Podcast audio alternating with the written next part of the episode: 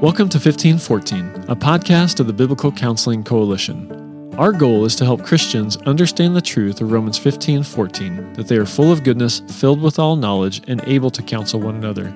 I'm one of your hosts, Curtis Solomon. And I'm Lakin Lou, your other host. Be sure to check out other resources from the B C C at biblical c c dot org. Thank you for joining us for this episode of fifteen fourteen. We are thrilled to have you as part of our audience. Today's episode is one that I did with Doctor Lily Park in our Getting to Know You line so that you can get to know different biblical counseling leaders around the world. Lily serves as Associate Professor of Biblical Counseling at Southwestern Baptist Theological Seminary. She's also a member of the B C C Council, and she writes and speaks in a variety of different areas. Uh, really, I was really excited to have this conversation because I've known Lily for a long time. Our paths actually crossed over twenty years ago when she came to Southern at the same time I was doing my MDiv here, and we both worked for Stuart Scott at that time. And it's just been a blessing and a delight to get to know Lily over the years and to see how the Lord has grown her and shaped her and the opportunities that have come her way.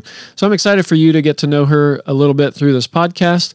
I pray that it is encouragement to you and edifying to you, mostly that it's glorifying to the Lord. And I pray that you have a wonderful day and enjoy this. Thanks for listening. This season of fifteen fourteen is brought to you in part by the Southern Baptist Theological Seminary and Boyce College. A lifetime of faithfulness in counseling, preaching, teaching, and discipling begins with an education that is trusted for truth. Southern Seminary and Boyce College offer undergraduate, master's level, and doctoral degrees in biblical counseling that you can trust to be scripturally grounded and life-transforming. The aim of our program at Boyce College is to prepare graduates to serve in counseling ministries and to position them to, for graduate-level training in biblical counseling.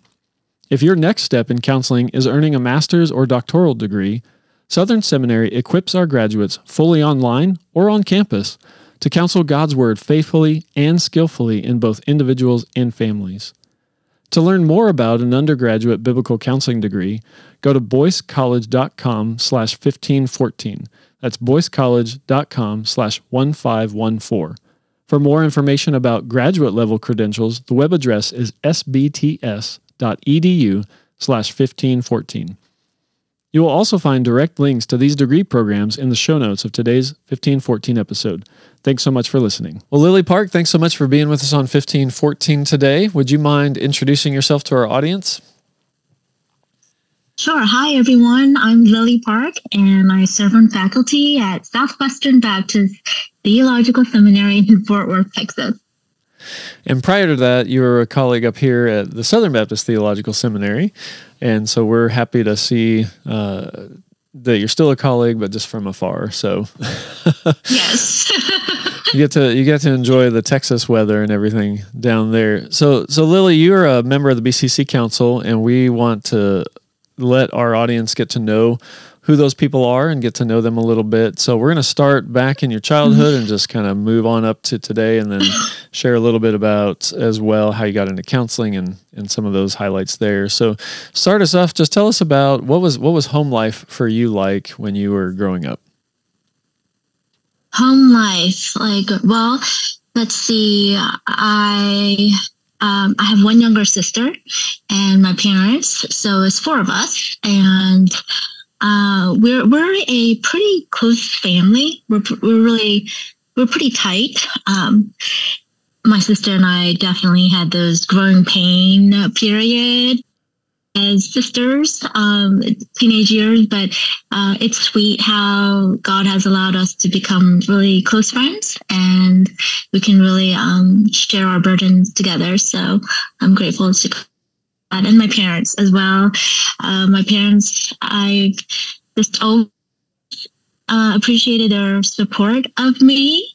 And so I'm Korean American, for those who don't know me. Uh, I grew up in Maryland, and my parents have just always been supportive of my interest. And looking back, I'm incredibly grateful for that. So I think that's how the Lord allowed me to do ministry, um, and without feeling this tension in my home um, because it was such a foreign kind of, quote, career for my parents. And but I, I think they are they've always just been supportive. Hmm. So, so were your I'm parents grateful. Believers when you were growing up? So we we went to church, to my father's church, actually, my uncle's, and my grandmother. She was the first one who became a Christian, and uh, several of my uncles are believers. My father does not have a saving faith, so I would say he he is um, religious in that he participates in our family worship gatherings when we have the whole family over with prayer and things. Um, and then my mother, I'm not sure. Um, she's very open and goes to church at times, but I can't say for sure that she has a saving relationship. So that's probably the biggest burden for me, is my parents' salvation. Mm, yeah, absolutely. I just didn't know with with the when you were saying they're supportive of of everything.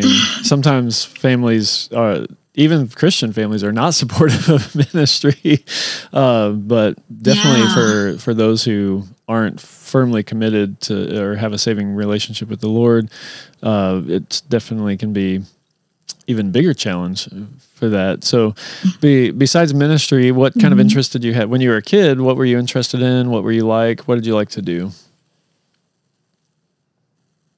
That is a good question. I don't think I've thought about this in a long time. So uh, I, I think I was a, I think I was a quiet person. So, and I was shy.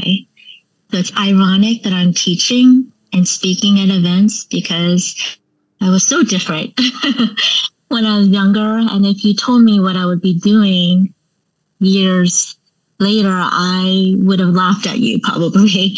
Um, but I think, again, it's the Lord who has done this work in my life. And uh, but I was pretty shy and quiet, um, wanted to just please my parents in general and, uh, and get along with people. And I, I, I remember having friends.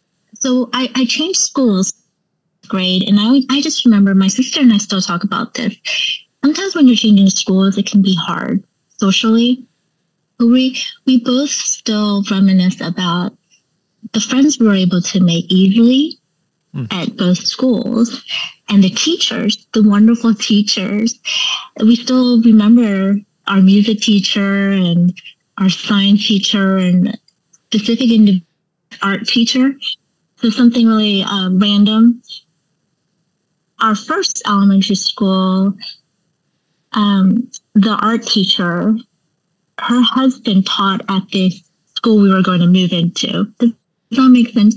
So yeah. We had his wife as our art teacher in our first elementary, and then her husband as our art teacher in the second elementary school. Does that make sense? Oh, it totally so does. It's interesting that it they was, married each other, though. You're like, that's that's fascinating. Yeah, yeah. It's small world, right? But um, but I just remember that, that they were both telling us, "Oh, that's my husband or wife," and mm. um, just welcoming us and being warm. But yeah, so my childhood, I would say. Um, I have fond memories of just really nice people, um, really friends and teachers in elementary and middle school and high school. Oh, that's that's a really sweet. That's a nice nice life to grow up in, with, with surrounded by good people uh, or kind people. At least we don't want to be untheological, right? Nobody's good. Uh, um, so. So tell us, how did you come to saving faith? Um, yeah, how did how did the Lord draw you to Himself? Yes, so as I shared earlier, we were attending my uh, father's family's church, and then my parents moved to a different city, and that made it more difficult to travel to the other church. So we eventually stopped attending that church, and my mom would take my sister and me to this uh, church in the new community.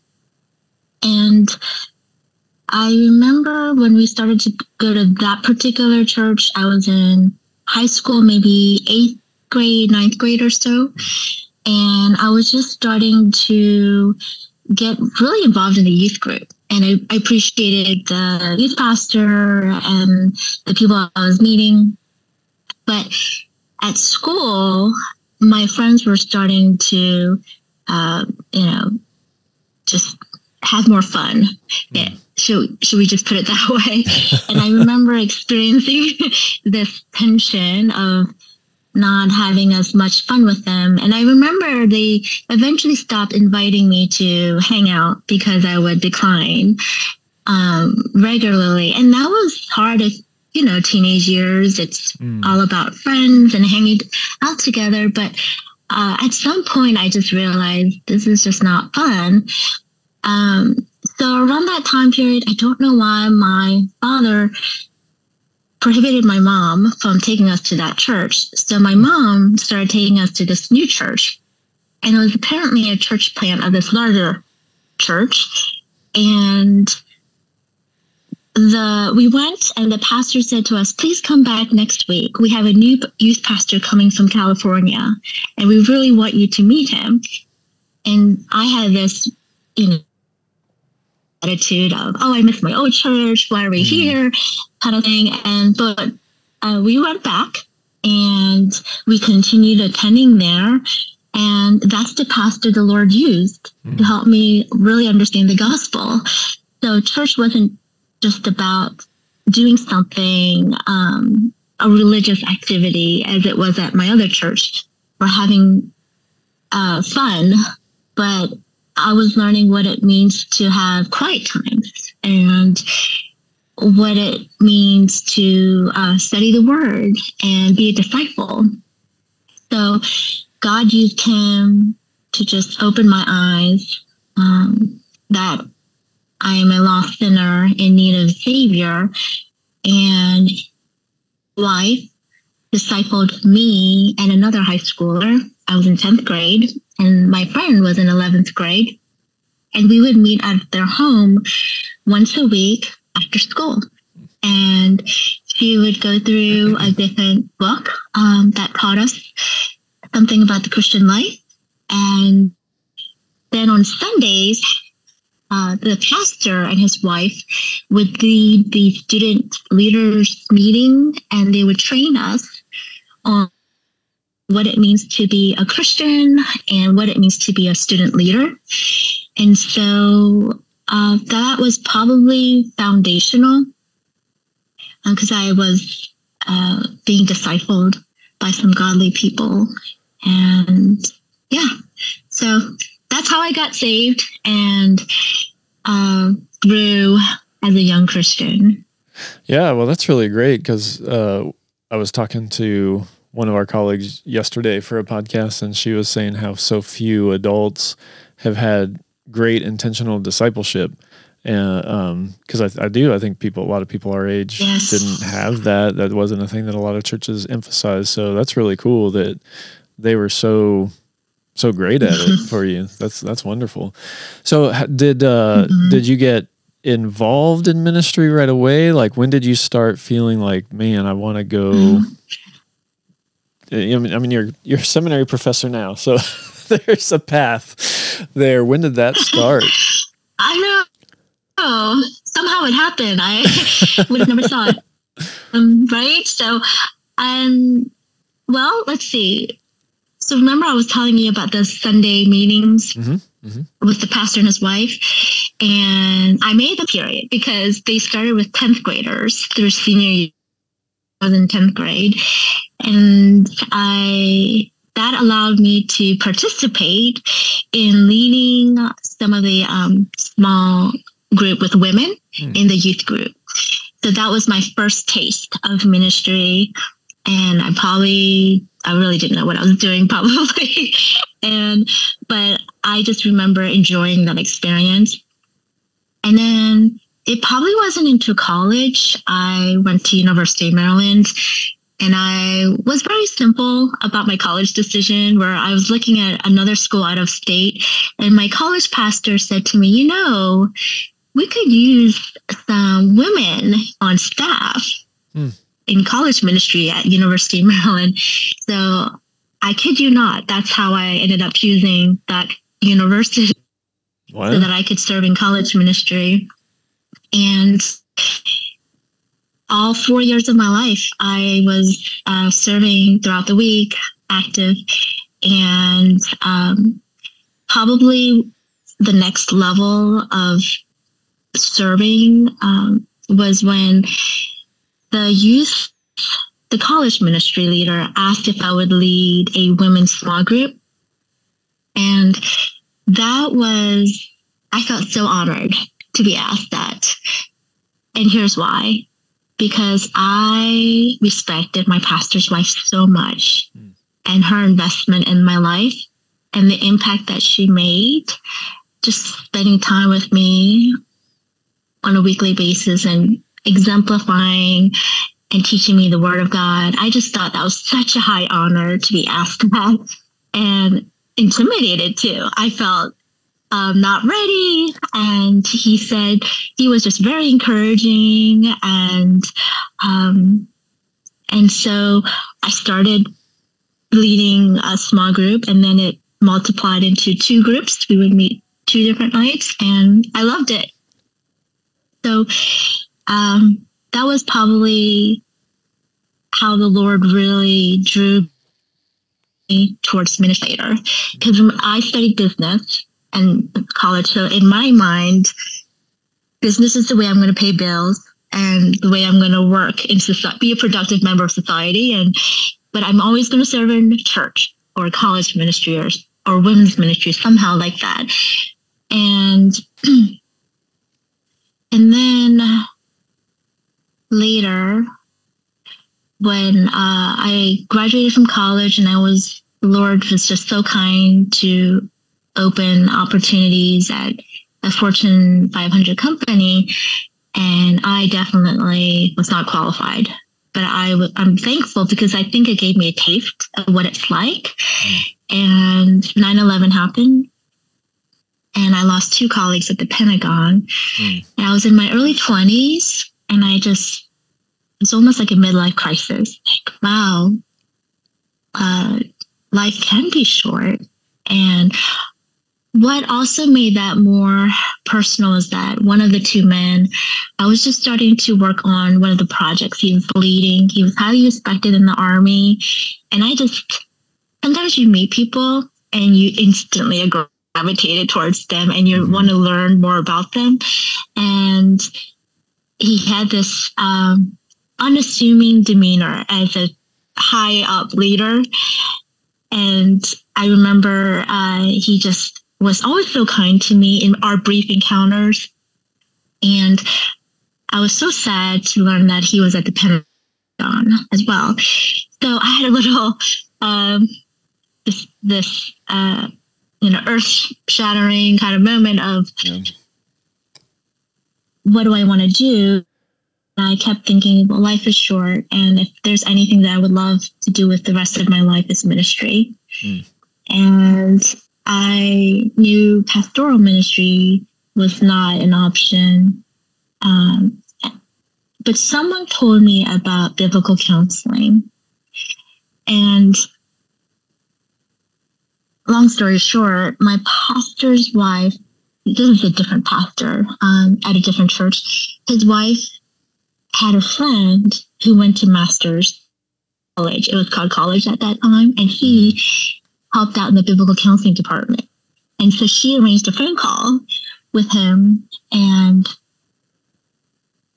one of the first things he said to me was, he used the example of being shy. And so I'm paying attention, because that was me. I'm like, of all the examples he could have used, he used shyness. And he said something, you know, that's really a fair man. And I thought, wow, that, that was so simple, but it was so profound, because that was something I wrestled with growing up.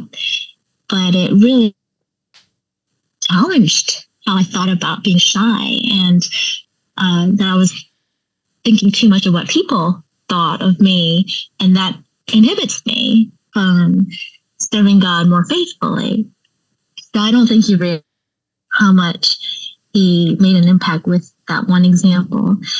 But um, another one is, there was a one-day symposium in New York. Jay Adams was supposed to speak, and I'm like, I don't know this person. I'm just going to this event. I go there, and he was too ill, apparently, to travel. So they had someone else I'd never heard of, Wink, speak that day. And I loved it. And I said, where can I get more training? And I could move to Master's.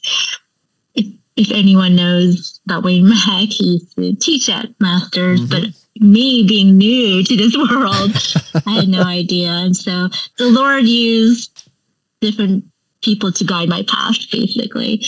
That, that's a long answer, but um, yeah, got saved in high school, started serving, and especially in college ministry. And then that led to my master's in biblical counseling eventually. So you went, you found out about biblical counseling just around the time that you were having this quarter life crisis of what do I do with the rest of my life? Um, and, Appropriately. And not, not because you had seen it done or gone to get it or anything. Just somebody said, hey, this is it. And, and what, what was it mm-hmm. about what they said or that you heard that made you think mm-hmm. this is the kind of ministry that I want to do? Uh, so I think I had one phone call with that person at Masters who talked about biblical counseling and the example of being shy. I really resonated with that. I was, I was, I was intrigued. Mm. I was curious. Like, tell me more, because I should also say that in youth group, my youth pastor would exposit the word. Friday nights, he would do Old Testament survey, New Testament survey. So we had almost like what we have our Old Testament, New Testament version in seminary, basically. Yeah. But Uh, he was also fun, I should clarify. We had the best youth camps, very memorable, crazy stories. So. But um, I thought I knew, I had a good grasp of the word, because he just was always about, um, don't listen to me just because I'm saying it. Listen, mm. you search the word, you study the word, don't believe me because I'm the pastor. So that was um, drilled into me as a teenager. But that one-day symposium in New York, and then that phone call with the person, my master's, helped me to see, I think, a living word aspect mm. of God's word that was different and uh, and intriguing. It was yeah. it made me want to know more and more, like uh, because it was so re- relevant mm. of how they were teaching the word, and you know, right? It just It opened my eyes to see a different layer of scripture yep. Uh, yep. Be- beyond the um, exegetical uh, teachings I was gaining at church. So um, in my church, we they would offer um, Bible classes, Greek, for you know church people who were interested. Um, they were pretty committed yeah. to God's word, and um, so, but I, I don't think I really realized how practical and relevant God's word was until I got a glimpse of those biblical counseling conversations and events. That's great. So you went, you went, uh, kind of left your. Did you leave the business world at that point and go to Masters, or did you do like a summer institute mm-hmm. there? What what was what was that like? No, I went all in. You just dropped, I, a, dropped I quit my life. job. I now come to think of it, it's only because I was in my early twenties. I could do something. So, uh, you know, no children, single and young.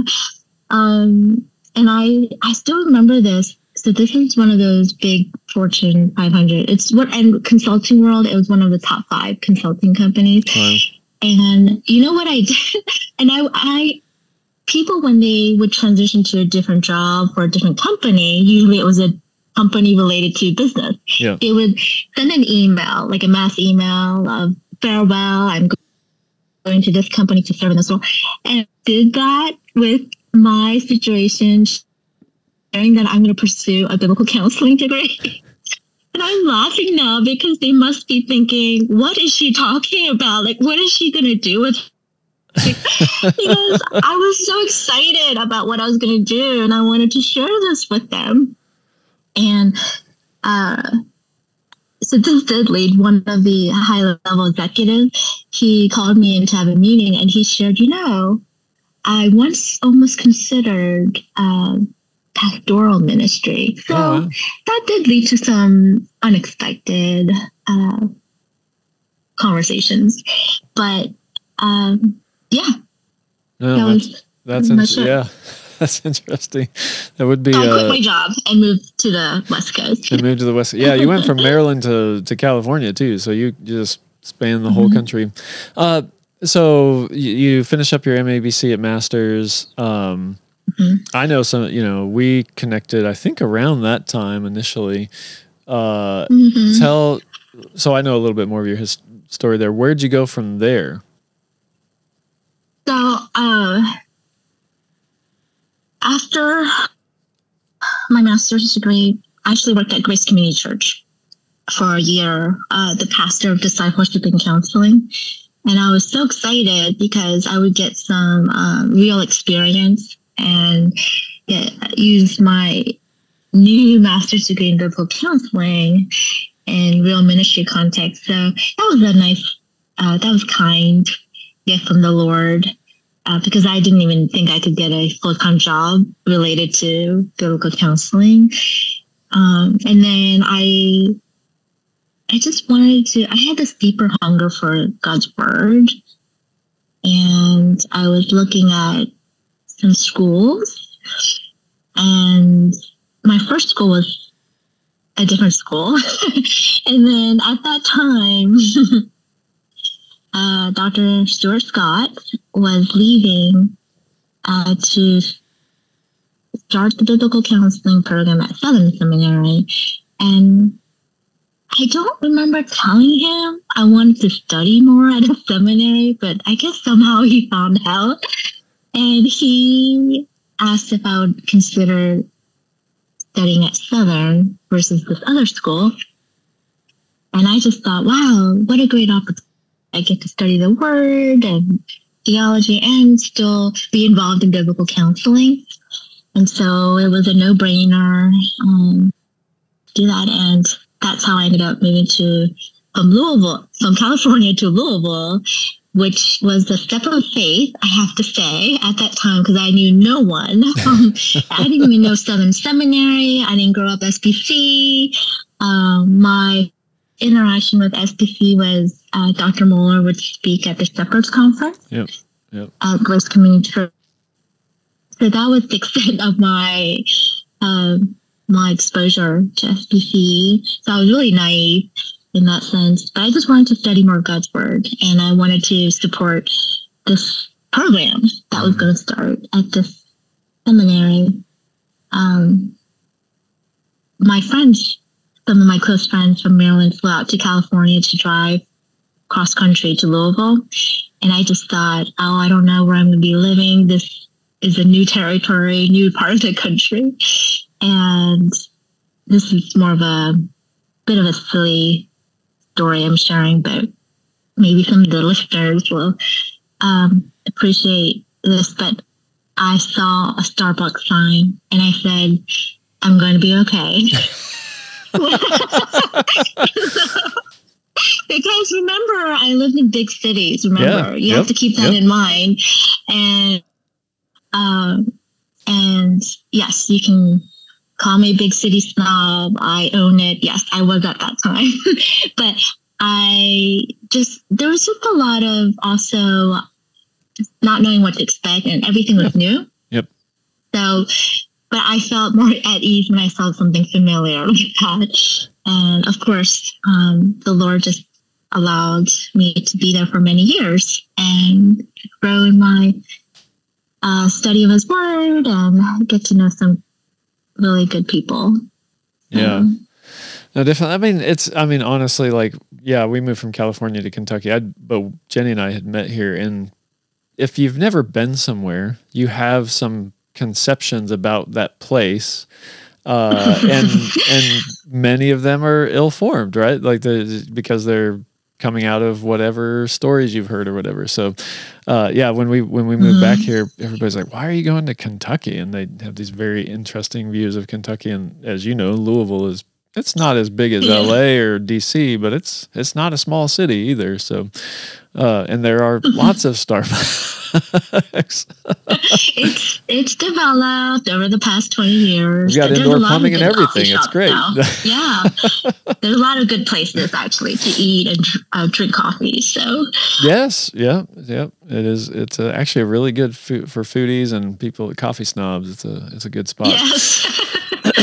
Well, anyway, um, we'll we'll get off anyway. of talking about Louisville. Um, but you went on um, while you were here. You didn't just you you came to study, but you finished up a P H D here. So tell briefly, kind of encapsulate what what did you you did your biblical a P H D in biblical counseling. What was your dissertation? Yeah, so my dissertation was on. Um, theological anthropology and just examining the anthropology of, of different Christian counseling models and wanting to that better. At that time, um, in my humble opinion, as we we use that phrase, I saw there was a lot of emphasis on scripture and sufficiency, and I was trying to make sense of the different talking points.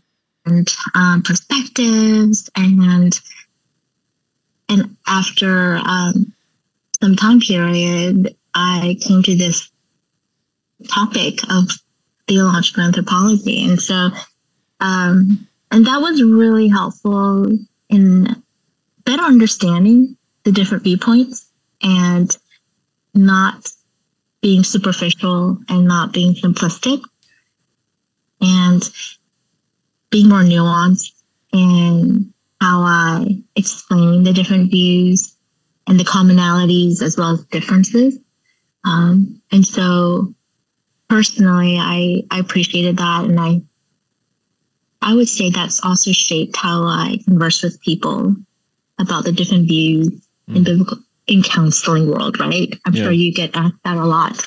And also um, talking about people with different views in a respectful way and uh, acknowledging areas of commonalities, but also explaining more, hopefully thoughtfully, why we disagree on these uh, certain points, especially with scripture for counseling issues. So yeah, my, that was my topic. I'm still interested. I've been interested, and that's really that um, that's my research area and area I want to uh, work on for writing projects. So um, I, I, I suppose if I had to pick a passion, um, an area of passion, that would be one of one of the main ones. Yeah.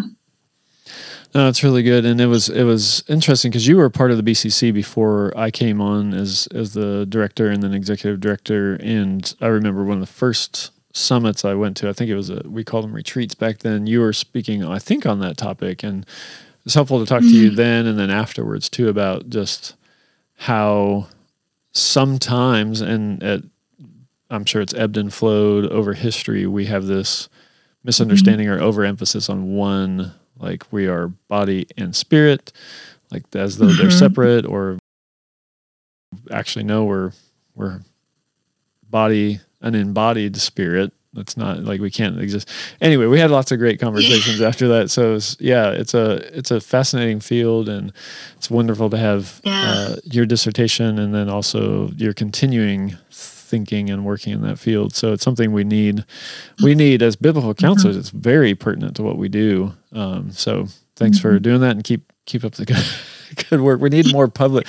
You need to get some stuff published that that. Uh, dissertation committees will, you know, yes. that not just dissertation committees will absorb. So, um, Well, tell us, I, I want to hear some of the people and books that have shaped your life. So are there key uh, people in the biblical counseling world that influenced you? Mm-hmm.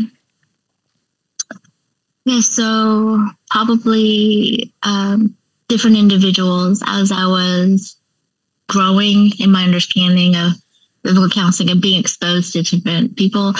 So some of the initial ones, probably my professors at Master's, and um, Stuart Scott was one I got to work more closely with because of Southern Seminary and being his assistant and grader too, and all those things. So uh, that was really helpful to have conversations. It, I learned so much in the classroom, but for me, I would say some of those, uh, you know, developing moments occurred outside of the classroom, mm-hmm. in those informal uh, conversations. And uh, so appreciated points. And also, I would say David Tellison. Um, in my earlier years, it was definitely through writings because I didn't get to meet him until later. And also Ed Welch. And so uh, same with him, I didn't get to meet him until later. So, but I was definitely being um, shaped in my uh, biblical counseling framework by their writings. Um, um, and so till this day, a lot of my students are reading their works, yep. in the classes. Yeah. Um, and, the, and there's just so many. I mean, a lot of people in the biblical counseling world, a lot of their books have shaped me. Oh, Wayne Mack, I should mm. say also.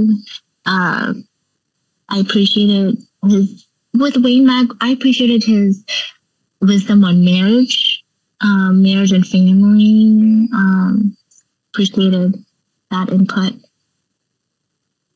And yeah, he was actually my thesis advisor when I did my master's.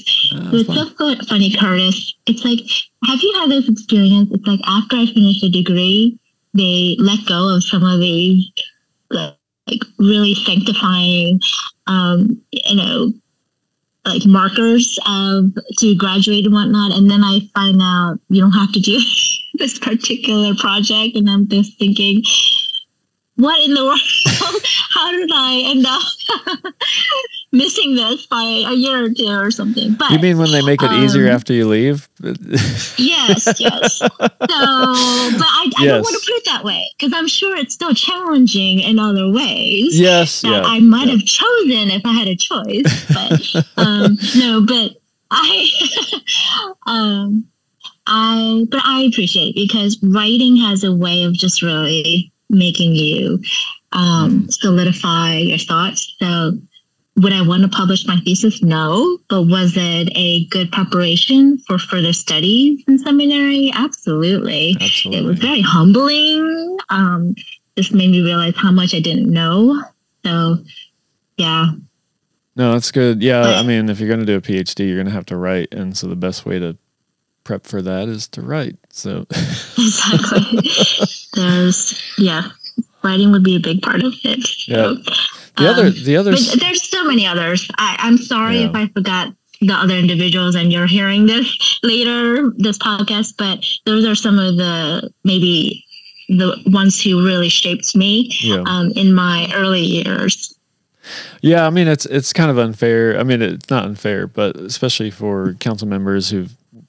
I mean, we get to get together with forty or fifty wonderful people and be shaped by them all the time. And, um, and, and I can look back at so many people, even just one conversation or their example or their writing or whatever.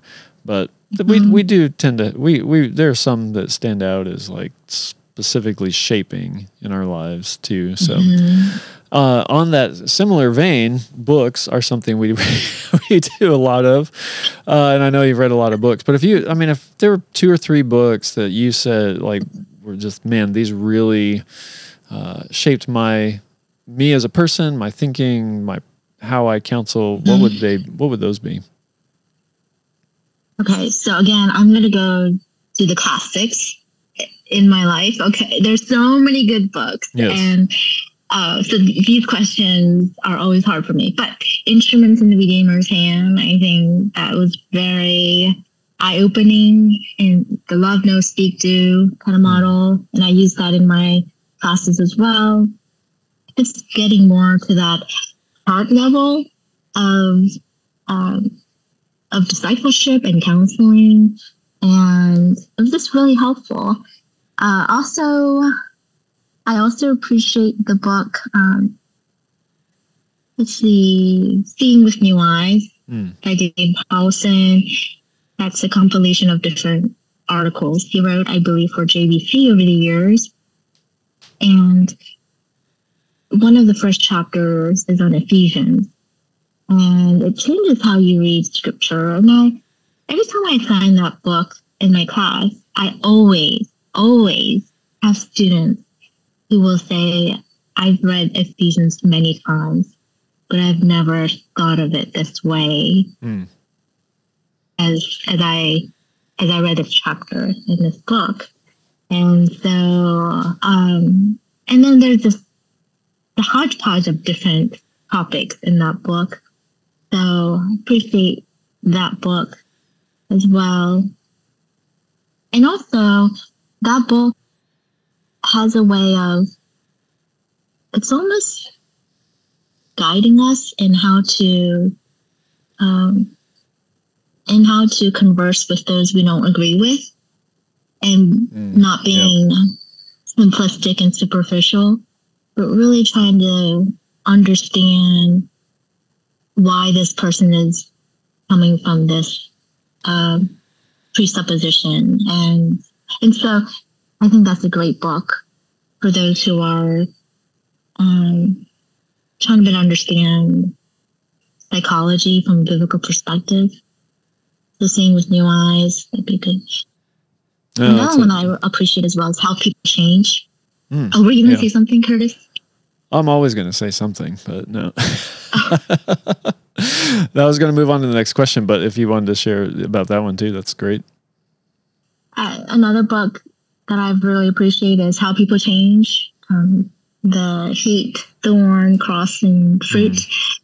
I What I appreciate about that book is the simplicity of the model, but also um, profundity of the model and going deeper into issues of our desires and wants we worship. So it correlates with Instruments in the Redeemer's Hands, but gives more of this um, a, a structure to use with people. What I also like about it is I've used that with teenagers, I've used mm. that with young adults and older adults.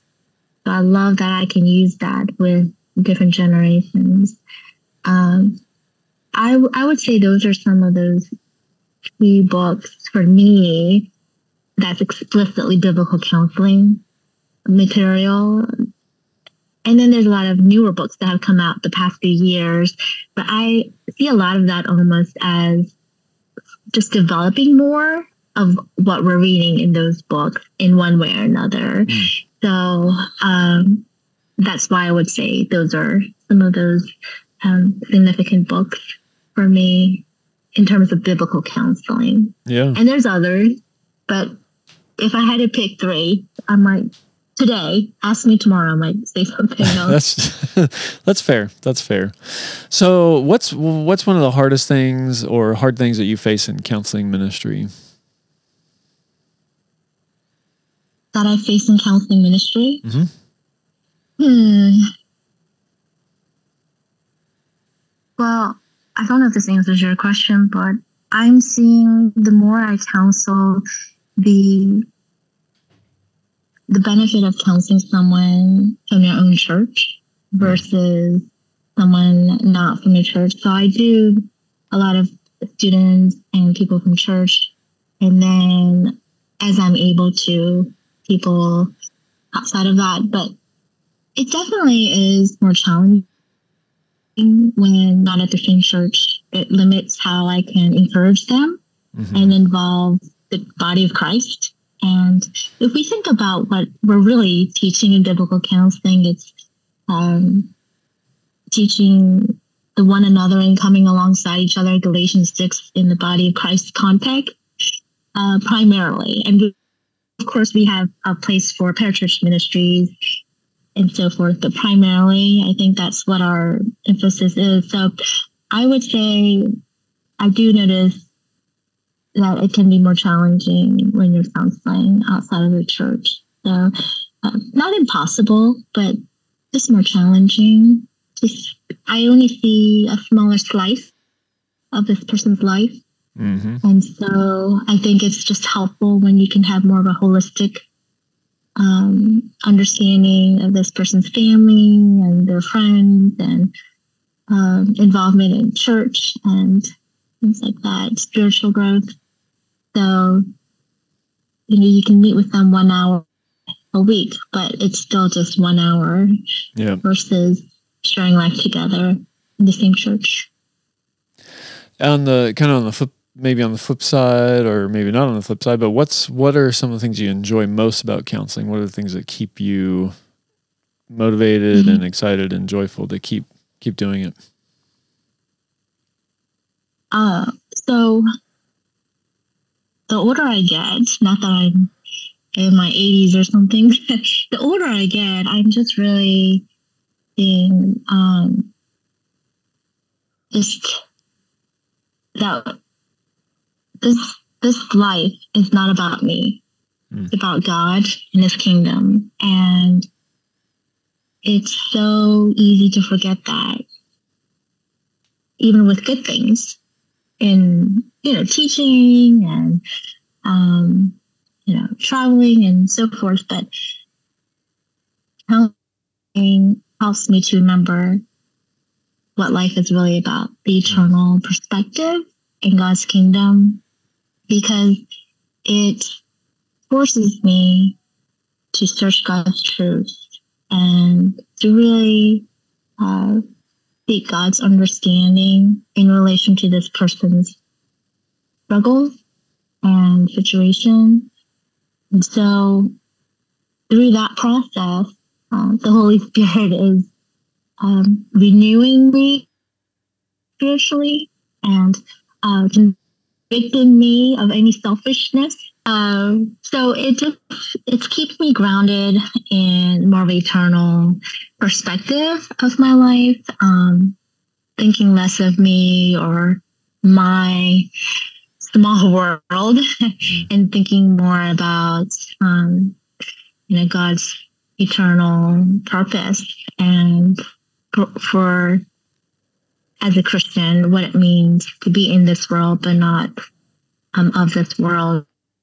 That's probably something I've, of course, I love seeing people change, right? It's just so rewarding and awe-inspiring in the sense of you just, your, how I see God is magnified mm-hmm. every time uh, a difficult situation, uh, you know, a difficult situation Um, becomes optimistic. It and it just never gets old. So yes, there's that component, and being a small part of that. Yes, I, I, I, I love doing that. But I'm really seeing how counseling, God has used counseling to keep me near Him as I'm trying to help others, and I'm trying to prepare uh, for my session. So that's a different perspective I've been having on counseling. Is just um, it's been a way to keep me nearer the Lord and not getting as distracted as I could be as I'm meeting with others. So as I'm trying to help others, they're really helping me by keeping my eyes on the Lord. um, it's hard work. Uh, some cases are more complicating and time-consuming, but uh, there's there's so much fruit, and very grateful to be a part of that. Yeah. Well, thank you for sharing that. And I think that's a good good note to end on, just the encouragement there for our, our counselees. We could talk for a long time, but our time has expired. So, Lily, thank you so much for being with us on fifteen fourteen today. Thank you so much for having me, Curtis. Thanks for listening. Make sure to follow us on Instagram, Twitter, and Facebook. And special thanks to our team who helped make this podcast possible. My assistant, Rebecca Mullins, helps coordinate these interviews, and our podcast engineer, Caleb Lau, does a great job editing and putting everything together. We look forward to you joining us next time.